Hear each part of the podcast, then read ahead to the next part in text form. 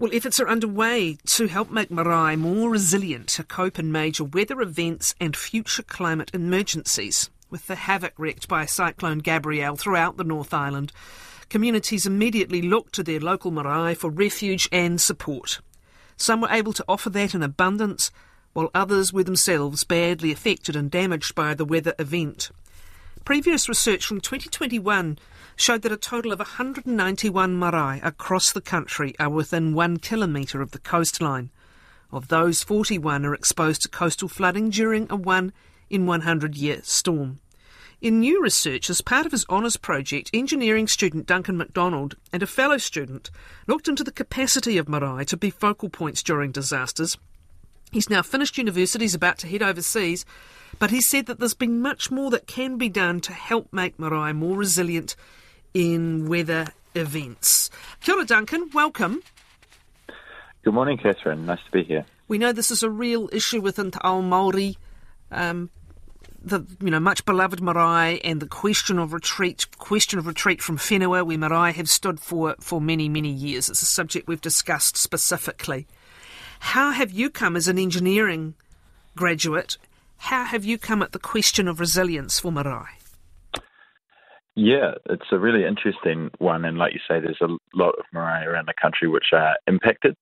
We came at it um, starting in early last year in the wake of of some of that discussion around what Marae should do and what the role for Marae should be. So we actually started by upskilling in that area and, and looking at trying to understand some of those values, the kotahitanga, whanaungatanga and manaakitanga, and what sort of create a, a sense of responsibility for for that hapu and hapu group.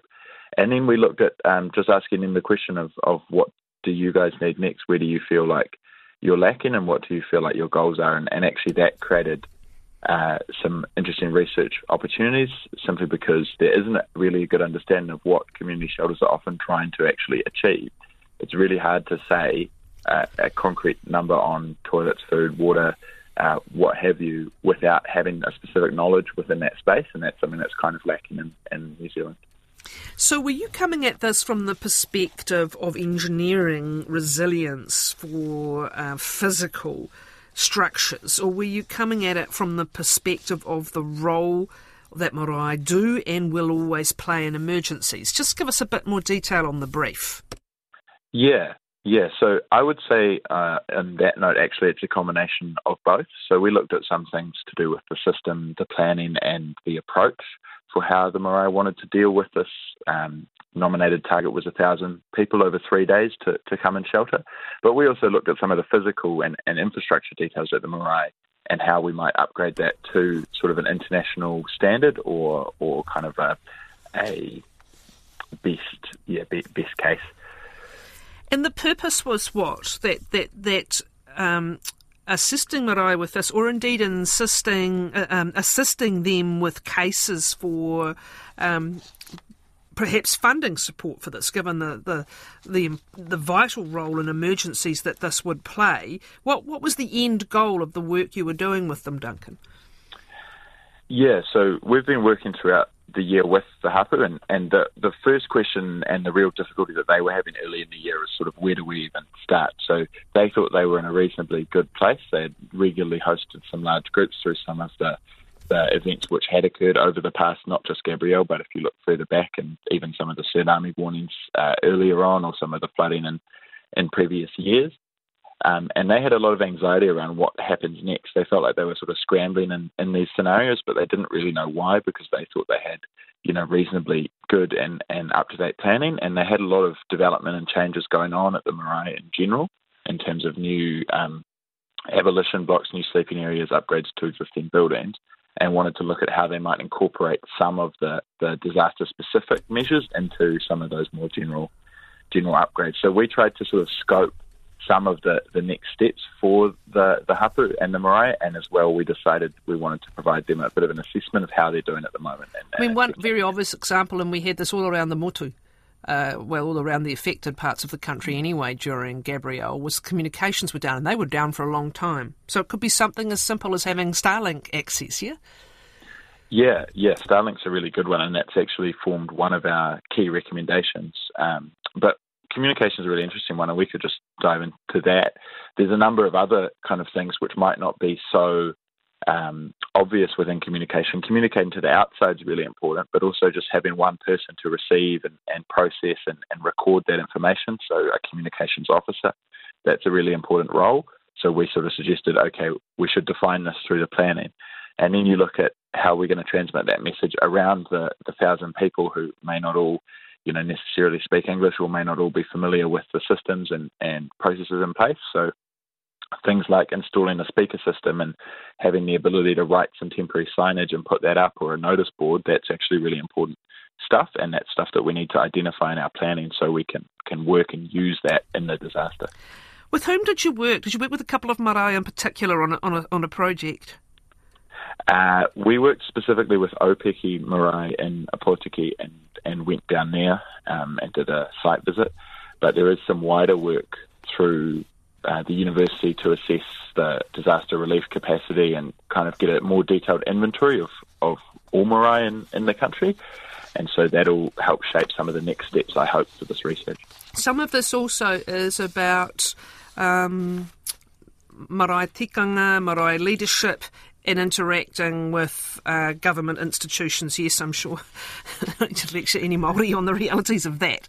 But was this another factor in making sure that um, that systems would talk to each other? Yeah, yeah, absolutely. It's it's a big thing um, working out how do we actually plug in. Um, I would just highlight on that that it's not just a New Zealand challenge; it's actually a worldwide challenge. How do you sort of enable and support really good uh, community-driven disaster shelter.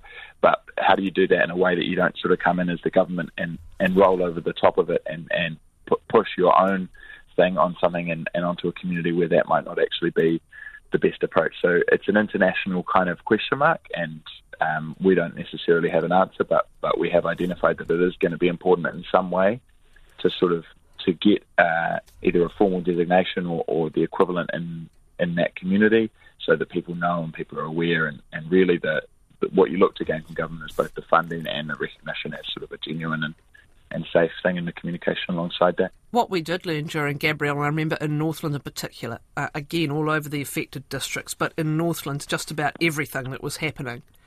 Uh, by means of civil defence response was built around the marae and and, uh, and, and communication. So actually, the learning there's a lot of learning that, that needs to come out and be shared um, more broadly from uh, the length of experience that many have had already. Um, I did mention, however, stories we've done previously about how many marae will be affected in time by climate, directly affected by um, the impacts of climate. Did part of your project look at physical resilience as well? Structural, physical, structural resilience? Yeah, yeah, we, we definitely looked at, at identifying some key key metrics through which we can sort of assess buildings. It, it does become a little bit difficult in terms of marae and around some of the consent in there because the obvious checks uh, internationally are just to do with the the kind of consent and the, the local standards there. But if you look at a lot of marae, a lot of them are, are historic and, and older buildings which might not necessarily meet those standards.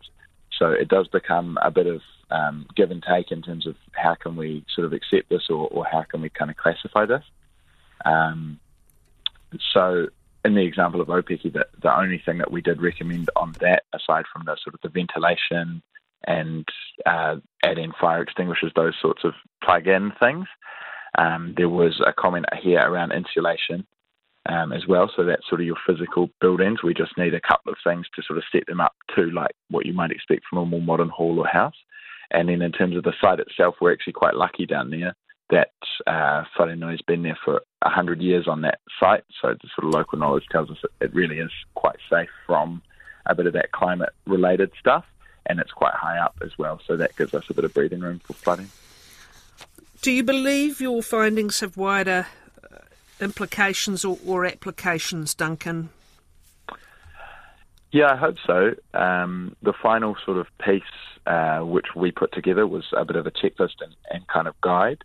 Um, but definitely in our in our final conclusions and recommendations, we, we have identified that there is a kind of a wider application for this research, and it would be really interesting to sort of test uh, other marae against the criteria that we've proposed and actually see if it is is appropriate and see how sort of flexible and, and versatile that is.